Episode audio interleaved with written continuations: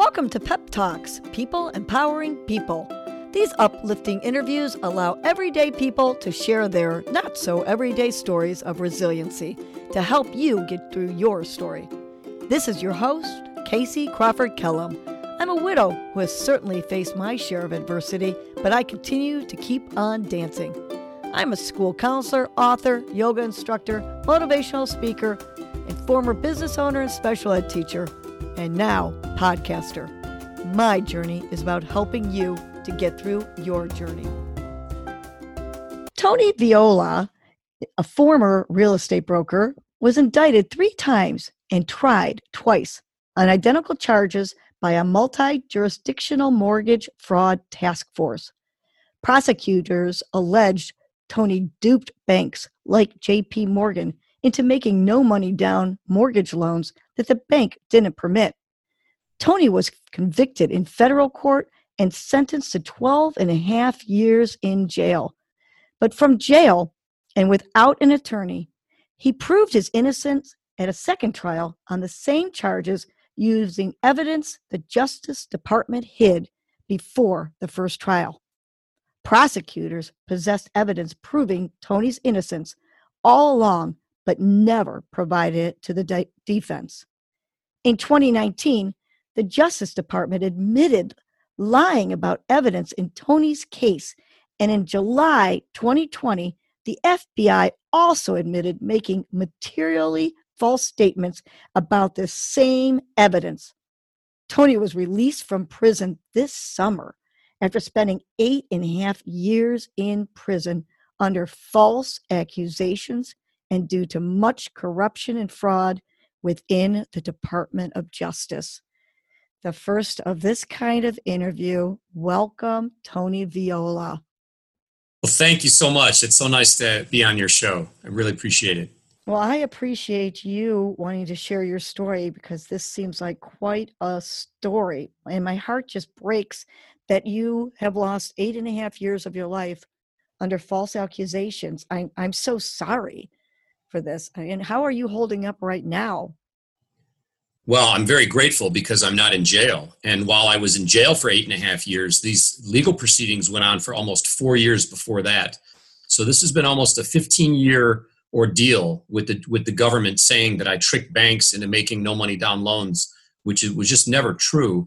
And um, you know, I started a real estate company in the basement of my house with two credit cards with my high school sweetheart, and we built this big company, this big real estate company based in downtown Cleveland. And to watch the government destroy everything I worked for my whole life, it's just been incredibly difficult. And you know, when there's a criminal case against you, it says United States of America versus Tony Viola and that's really what it is. It's the power of the country to crush the individual. And it's an unbelievable odyssey and an experience that, uh, that befalls many of us. And I'm hoping that by sharing our story, that uh, we have change in our country, that we drive change inside these prosecutors' offices and inside the police departments where doing the right thing doesn't seem to be something uh, that's ever considered by these folks. Wow. And and right now any listener can probably relate on a much smaller level to just being unfairly accused of anything in your life. And I know I can just dealing with my HOA and it's so minute, but the emotions that I had and still have even thinking about it are, are really awful emotions you don't want to live with. You know, how are you getting through this false accusations and all this time that you put through?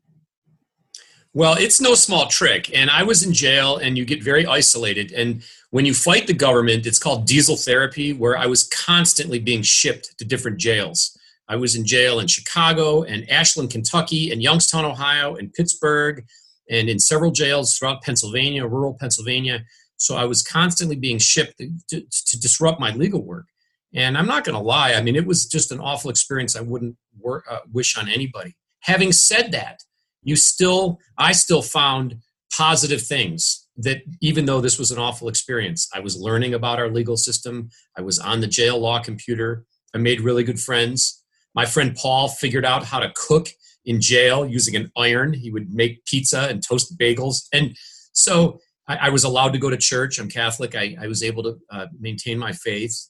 And so there was always things to be thankful for, no matter how bad things seemed but it was very isolating and it was very challenging and you're just severed from your family and friends you don't know if everyone's okay you don't know how people are doing the jails didn't like when inmates got letters a lot of times they would mail the letters back and say oh you can't send an envelope with that's not a white envelope or you can't use a blue pen and so it was very difficult to be isolated from people but i made the best of it as best as i could and i did make some really good friends and i learned how the court system and the justice system actually work. And I learned how to take apart a criminal case that um, not just for me, but for other guys that were wrongfully accused as well.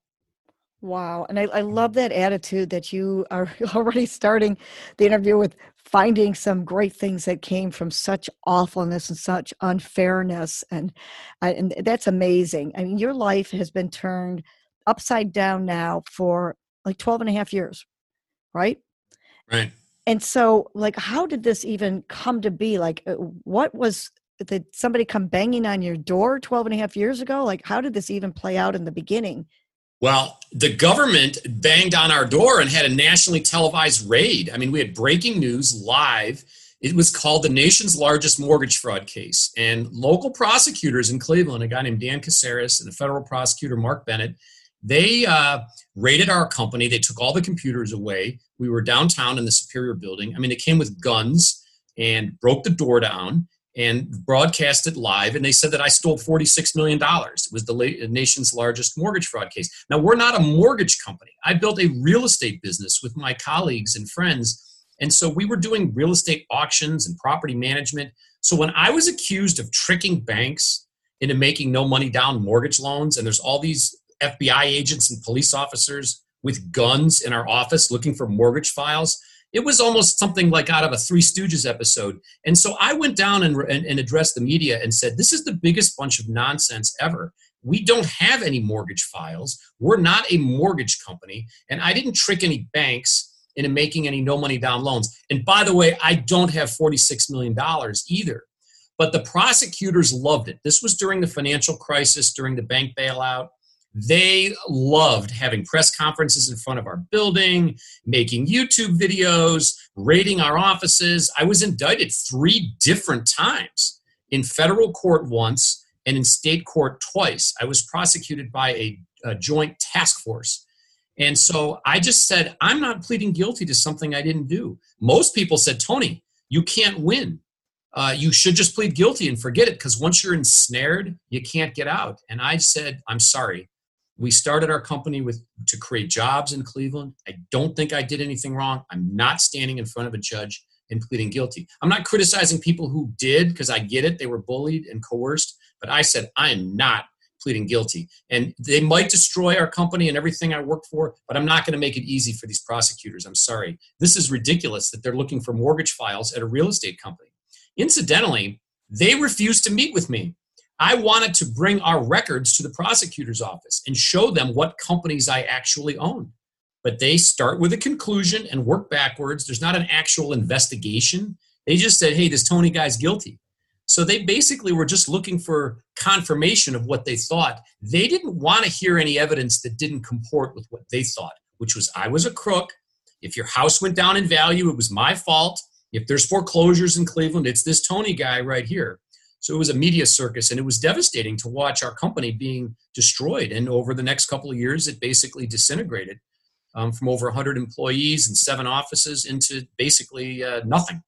Oh my gosh, how awful! Here you are building up uh, an opportunity for so many people to have jobs and to build up the real estate industry, only to have everything come crashing down on you with all these false accusations of something you had nothing to do with. Now, I, I don't even get how they can come after you in the first place. Uh, were they just trying to cover up the real bad guys? I mean, do you know who really was doing this? Uh, well, the government, no one in the government wanted to be honest with the public and just say, look, we're not going to prosecute banks because your ATM card has to work and small businesses need loans and uh, we're not going to, they just didn't want to be honest and just tell the people that even though these bankers did a lot of bad things, it, it'll make it worse if we prosecute them. So they were looking for real estate companies and mortgage people to prosecute. And each of these uh, uh, cities throughout the country had a mortgage fraud task force and they went after people. So the government said that the bank was an innocent victim. Okay, so JP Morgan and Citibank, these are innocent victims, which means everybody in a real estate transaction becomes a criminal. You could go after the title company, the mortgage guy, the buyer, the seller, and they did. They indicted hundreds of people in greater Cleveland. And as I said earlier, most people just pled guilty and didn't want to fight. But there was uh, people were mad because the economy was terrible and we have mass incarceration in our in our country there's a lot of fbi agents looking for things to do and there was federal grant money that came down to the local offices and these prosecutors loved our case they interviewed my marketing director 10 times i mean they just kept hauling us down there's different members of the task force. Some people went to the county prosecutors, some went to the FBI, some went to the US attorney's office. Sometimes the prosecutors came and met them at a Starbucks. And so there was all these detectives and we were just once you're ensnared, you just you can't get out. And so they enjoyed the, the media adulation. I mean, until the second trial, which I won. But in the beginning, the government really enjoyed destroying our, our business and they enjoyed press conferences and media coverage. And a lot of the media just printed what they said, and I couldn't get in a word edgewise. So it was a very difficult time. That had to feel just awful. I mean, anybody, I'm sure any listener can relate to just that false accusation and then to not have a voice, to not be able to speak up for the truth and not to be listened to. That's just horrendous. And it's, and you're talking about bigwigs. I mean, this is a power fight. This is a a big cover up for some huge, huge wrongness that took place in this nation, covering up banks and blaming realtors, real estate companies, mortgage companies, what have you. I mean, what what an awful mess! And wanting to come and point fingers to you, uh, you know, I I am so sorry. And so so for four and a half years, you were fighting this. Right. I mean, one thing that happened was the government's indictments were wrong. It said that I owned family title and transcontinental lending, and I didn't. Our company was called Realty Corporation of America. So it was just infuriating to listen to this rubbish when I didn't own these companies and I never got any money. So if there's something wrong, why are you coming after me? Well, it turns out that one of the government witnesses, uh, government informants named Catherine Clover, she mixed me up with another guy named Tony. There was a different Tony who owned this family title services and it wasn't me. And so the government was very, I was shocked that the US attorney and the FBI were so sloppy that they really didn't actually know what companies I own. And then as the case was moving forward, um, the government had one of its employees um, pretending to help me. Okay. And so what happened was, that's a whole other story, really, but they were doing a lot of underhanded things. They got wind that our trial strategy was going to be to have an accountant to go through the computers from these companies that I don't own and our defense was going to be like, well, I didn't get any money. I didn't have anything to do with it. I don't have $46 million.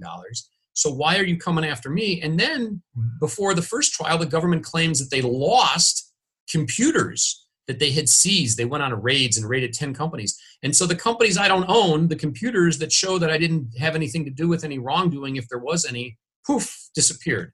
So this is what was going on. Just unbelievable. Let me tell you, when prosecutors go on TV and say something you can forget it. They will never, ever admit that they're wrong. And they will do anything, and I mean anything, to win their case. And all the other people in the office just stand by and watch the shenanigans going on, and nobody does anything.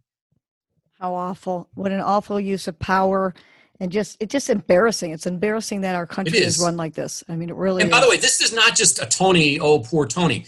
The evidence that I used at my second trial exonerates all of the people, I believe, that were indicted by this task force. So it's not like a DNA case where oh I didn't uh, rape the girl or something. This this evidence that shows that I used in my second trial proved that the banks knew the loans were no money down. They authorized them to be no money down. They closed them no money down in writing. There was no scam. There was no trickery. We sold them that way. We they have said it was okay. And so these documents prove that the government's theory that these banks were tricked is rubbish. And so I hope that I, I, I got released from jail, but I haven't finally won my case. We're trying to get all of these cases thrown out because this is ridiculous that all of these people have felonies.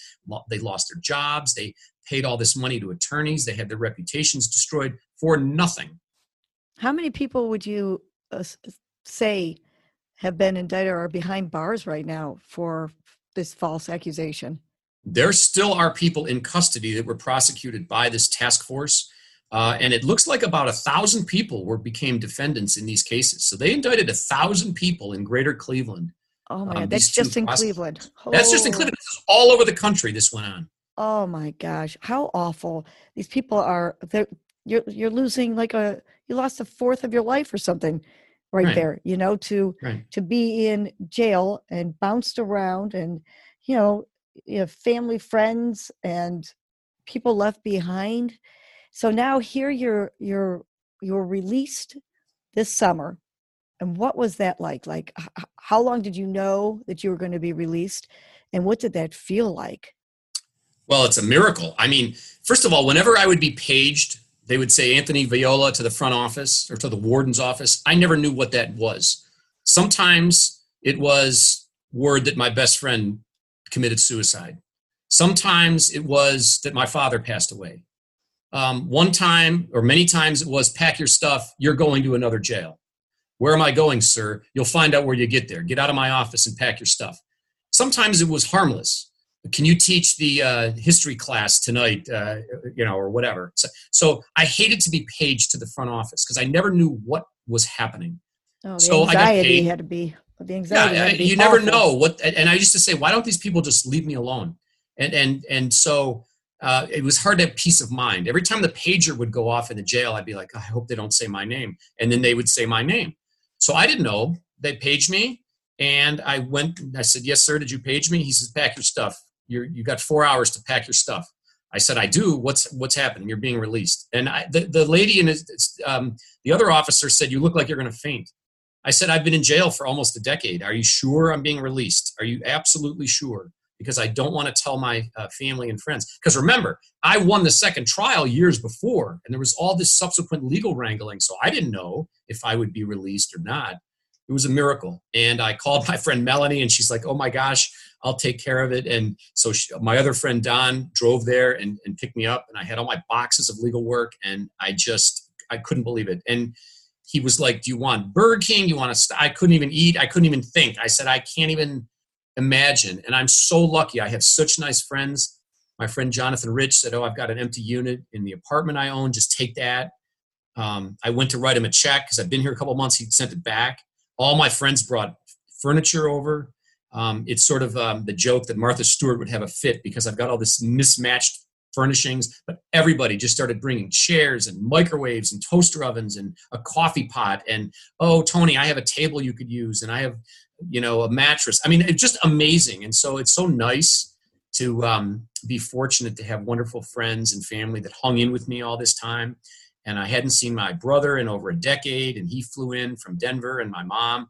And so uh, my cousins, I'm just very grateful. A lot of the people that I work with in our company, it was so nice to see people. One of the awful things is I didn't know how people were doing, and I was worried about my colleagues and friends, and and they would say I'd get a card or something, and they, you know, that's just not the same as being available to know, hey, are you okay? Do you need anything? How's everything going? And so I really cherish the time I've had in the last couple months to catch up with everyone. Wow. You, you are, are blessed now to be surrounded with so many wonderful people that have taken you under your their wing to get you set up and right. back acclimated into this world that right. has changed considerably. Sure it has. I'm sure your old even your neighborhood, your old neighborhood looks different and things are up, things are down and with the pandemic all these places are right. closed down and wow, I mean it had to be a huge emotional uh, experience for you to come out of jail and see the sunshine and, and see people in person. I, I couldn't believe it. Even the first week or two that I wasn't in jail, I I'm so used to. I mean, at four o'clock they would count us. I was so used to like standing at four o'clock. Like I would be looking at my watch and I'm thinking, wait a minute, there's no count. And so it, it's a it's a crazy adjustment um, to uh, you know like I have so many friends that are women but in jail, I mean, maybe maybe there's a couple of female officers, but it, I was just around men for for ten years. It was just, I mean, just little things were just and the other thing is the country's so divided. I mean, you know, back in the day, Facebook was for posting pictures of your kids or, you know, you baked a cake or something. But there's a lot of divisiveness in our country too, and and that's sort of heartbreaking to see. But but listen, I'm grateful, and so I figured out how to use the phone. I did make mistakes. I hung up on my friends I hadn't talked to, and I put it in airport mode or something, uh, and so I couldn't use it except to do Sudoku, or which I don't want to do Sudoku because I've done Sudoku for a decade in jail. I don't, and so I, have you know I've made technological um, yeah. errors, but it's all good to be uh, just being reconnected with everybody. Now I haven't won my case yet. I was released because of false statements about evidence, but I'm still actually in court fighting to actually get the entire conviction thrown out, which I think we're going to do, but it's still a slog. Gosh, I can't imagine. Like, oh, so what actually got you through? I mean, every day you're waking up like Groundhog's Day. You're in the cell. You're in this right. very simple, awful environment. How right. did you get yourself through each day and each night? Well, first of all, I had purpose because I was fighting my case. So when we weren't locked down, which was often, I would go to the jail library and work on my case and I would file lawsuits and I would do litigation and I would do records requests. I had a really good investigator, still do, Bob Frederick, really great guy, former FBI agent, never stopped believing in me. Um, I won the second trial because a lady inside the prosecutor's office became a whistleblower. Her name was Dawn Pasella. Her family is helping me.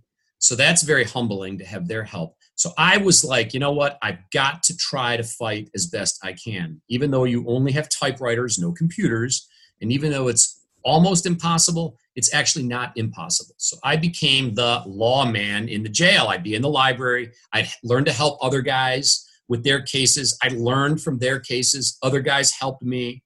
And so I was just always in the law library and gave me purpose. Also, I'm Catholic. And so a lot of times, not all the time, but a lot of times a priest was able to come in and say mass. And so it would just fill me up with energy and, and faith and perseverance for the next week. And I would just think, well, if I can get to the next um, church service. And also, church was a good community in the jail because I met a lot of guys that I became really good friends with who were going through something similar. And one thing in jail is there are other men that truly can understand and my friends would say we were sorry for what you're dealing with and we understand but it's, it's, a lot different for the guys that are actually in there so there were doctors there was attorneys all kinds of folks in there that people just had addictions or made mistakes that had ridiculous jail sentences but we became friends and we there was a lot of camaraderie within the prison you had empathy we can all have right. compassion towards you and what you went through but none of us will understand what you fully went through except for those people right. that were there with you and can right. empathize with your hurt and pain and right. that false accusation and for 12 years of yours to be turned upside down and eight and a half of it for you to be just ripped away from your family and friends right. and have to live this very quiet singular lifestyle for all that time i mean my gosh i mean they they took away a decade of your life. So how how do you i know you're still going through it but like how do you live without anger well, I'm going to be honest with you. It's challenging because there were times where I saw the officers in the jail. Some were nice to me, okay? But there was a lot of officers in the jail that enjoyed cruelty. They would throw my legal work away, they would throw pictures away that people sent me. Um, and it was infuriating. You know, there was an older guy named Phil, and he had some mental illness challenges. And so he would he would say stupid things. The officer once said, "I don't want to hear peep out of anybody," and he said he would jump up and say peep. So he shouldn't have done that. But they beat the heck out of this guy. They handcuffed him, leg chained him, and threw him down a flight of stairs, and then dragged him up the stairs and threw him down the stairs. And I would watch these officers beat the heck out of inmates, and it was awful. And we would see needless cruelty. They would want to cancel the visitation because let's say they found contraband cell phones, which we're not allowed to have in jail, right? A lot of them the officers bring in, by the way. So they would they would say, well, we're going to cancel it. And they would wait till like seven o'clock on Saturday morning, an hour before the visits start, and they would make an announcement. But all the families, some people had flew in from out of town or were driving. They loved turning away. They did it to me. They they loved turning away people at the visiting room door. Oh, I'm sorry, visitation is canceled. I mean, there was such needless cruelty at these prisons. And then you would just see the general heartbreak waiting to make a phone call and hearing a guy try to explain to his child, Daddy won't be home this Christmas, but next Christmas or in three Christmases.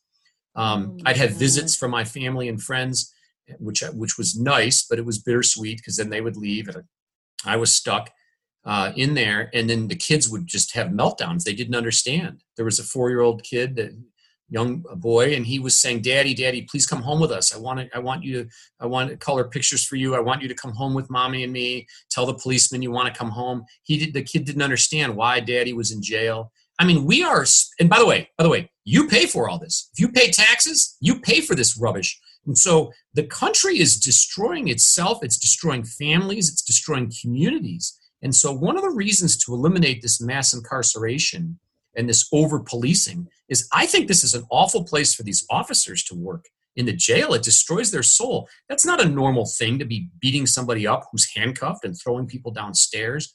It's awful what happened. I saw inmates die because they didn't get the right medicine because the jail was trying to save money. I mean, it, it, it's an awful place to be. It's toxic. So it's a challenge. You know, on your website, you, you have a blog post about self compassion. I think you just got to say, hey, you know what? I'm, I'm going through an awful experience, but I'm doing the best I can. I mean, I'm, I'm trying to fight my case. I'm going on the law computer. I'm sending things into courts. I'm working with my investigator. I, am I'm, I'm trying to be spiritual and, and, and I'm trying to be grateful when there are things to be grateful for. We get to go outside sometimes. It would be a nice day. I could walk. I'd be grateful. I had a little radio. I could listen to the Indians game sometimes. Um, so there's always something to be grateful for, but part of it is just recognizing it's unfair, but other people have gone through worse, and we just got to hang in and take it a day at a time. The other thing, too, is for me, when I was working on my court case, I just couldn't do it all the time. There were times where I said, I just need a break, and that's okay. Even though I wanted to fight and get out, there were times where I said, you know what, this week, maybe I just better leave it alone and just relax or, you know, read or whatever, do something else so you got to take care of yourself and look out for yourself. Fighting the government is a long process. It's not a sprint, but a marathon. It's tough. Wow. And, and you know, I hope, you know, I'm obviously somebody who loves to make opportunities out of obstacles. And boy, do I see a book or a motivational speaker or something coming from Tony Viola. I mean, what okay. do you see for Tony's future? What, you know, let's assume we're going to win this and, and have it behind you. What, what are your plans now? Well, it's really hard for me to think about going back into business or doing anything productive if I personally am vindicated and this continues in our country. I don't want this to happen to anyone else. And so, a Catholic priest once told me that God takes bad things and turns them into good things. And so, what do I want? I want an investigation into these prosecutors. They didn't feel like following the law. I mean, if they have proof that I was innocent, they should have, produ- they had to, under the law, produce that before trial they didn't feel like it because they went on TV. This is not acceptable. Okay. And so what we need to do is where there is injustice, it has to stop. Because as the famous saying of Martin Luther King, injustice anywhere is a threat to justice everywhere. I don't want this to happen ever to any other person, but it does happen to people and it's continuing to happen. So the first thing we need to do is make history. We need to take these prosecutors, in my case, that have broken the law and destroyed computers and hid evidence and it created this nonsense with this lady Dawn Pasella, who was uh, an undercover operative after I was indicted to, to figure out what our trial strategy was. All the illegal things these prosecutors did need to be exposed, and they should be prosecuted. Because if there's no accountability in, in law enforcement, this will continue. And to change the culture, we have to take these prosecutors that break the law and prosecute them, take their pensions, take their jobs, because there are honest people in law enforcement. There are good people in law enforcement. And that has to be our country where we have the best. And when there's problems or injustice, we're not sweeping it under the rugs. But there is a lot of camaraderie, and these prosecutors all cover for each other, these police officers. It's outrageous. You know, the George Floyd, I mean, as bad as it was, the officer that had his knee on Mr. Floyd's neck, the other three or two officers were just standing there. Nobody could say, hey, man, get off this guy. And that's what's happened, not as bad as Mr. Floyd, but in my case, all these other prosecutors and FBI and detectives, they know there's misconduct, but it's not the culture of those offices to say, hey, stop. I'm not going to do this. We're not we're going to try to win the case fair and square, but if we don't win, it's okay. That's not what they think. I'm guilty because they say so and they think they're righteous and I'm a bad dude. So whatever tactics they use to win is okay. That has to stop. Yeah. Power. Power can be really ugly, can it? Wow. Mm-hmm. Your story is so profound. And I hope that you are able to share this in so many platforms so that people can understand what's going on out there and that others that are wrongly incarcerated can be freed and be able to share their story too. I'm so glad that you are out and hope that you continue to stay out and that you win this and it's dismissed and you can get on to Tony Viola part two life and I sure. hope to see you doing good stuff with what happened to you. You seem like such a positive and amazing man that just is so grateful. And I just love their, your positivity. I mean, there's a lot to be angry about, a lot to be hurt about. And you have taken this and, and you're making good out of it. And I really appreciate that because what was done to you was wrong. And so I, I, really am grateful for you to share your story. And I thank you for your time. And we're going to follow sure. you, Tony Viola I'm going to follow your story. Hopefully, there'll be good news, and we'll be watching you on the news, freed as an innocent man from all this heartbreak and awful unfairness that was done to you. Well, thank you very much. And there is a website about my case, freetonyviola.com, that my friends put together while I was in jail, and we do update people. And we also ask folks to share their own experiences and their own thoughts to have a wide conversation because it's not just about what happened to me, it's about making sure this doesn't happen again. So I appreciate it. And your website's great. There's a lot of good tools on there for folks that have experienced trauma or reversals. Life isn't a bowl of cherries, things happen that you don't expect. And so the question is, how do you bounce back? How do you overcome it and, and look forward to better days ahead. But I'm very, really appreciative of your time today and letting me share the story with your audience. Thank you. Well, thank you. Keep me posted on how you're doing with all this, and I'll look for you in the news for some good stuff happening to Tony Viola. okay. Thanks. Thank you. We learned from Tony that there is always something to be grateful for. Church is a good community which can offer you energy, faith, and perseverance. Having purpose can help you get through trying times. We have to channel outrage for the good. Having just one person believe in you is very empowering.